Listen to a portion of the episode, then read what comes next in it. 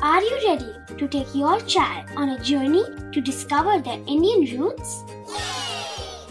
Introducing Chimes, the ultimate audio platform for young minds aged 3 to 15.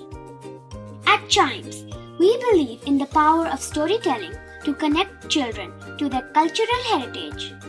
From captivating folk tales to colorful festivals to mesmerizing history, Chimes brings the rich stories of Indian traditions to life.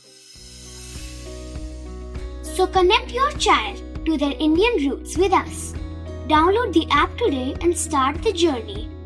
Search Chimes Kids Audio Stories and Podcasts app on Apple or Google Play Store. Chimes, audio that inspires.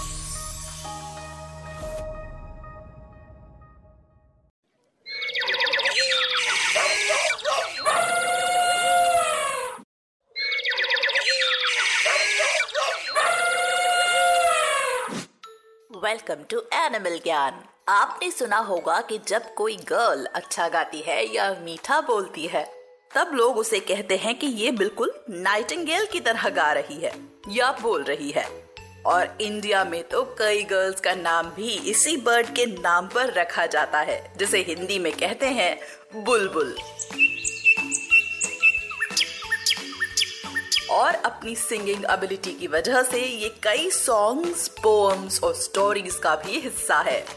In migratory birds को mainly three types में classify किया जा सकता है। इनकी geographical location के हिसाब से namely Europe Asia and Africa ये प्लेन ब्राउन कलर की होती हैं, सेवन इंचेस टॉल होती हैं और इनका wing span eight to ten inches का होता है नॉर्मली यूरोप में रहने वाली ये बर्ड्स विंटर्स में माइग्रेट करके अफ्रीकन सवाना में रहने चली जाती हैं।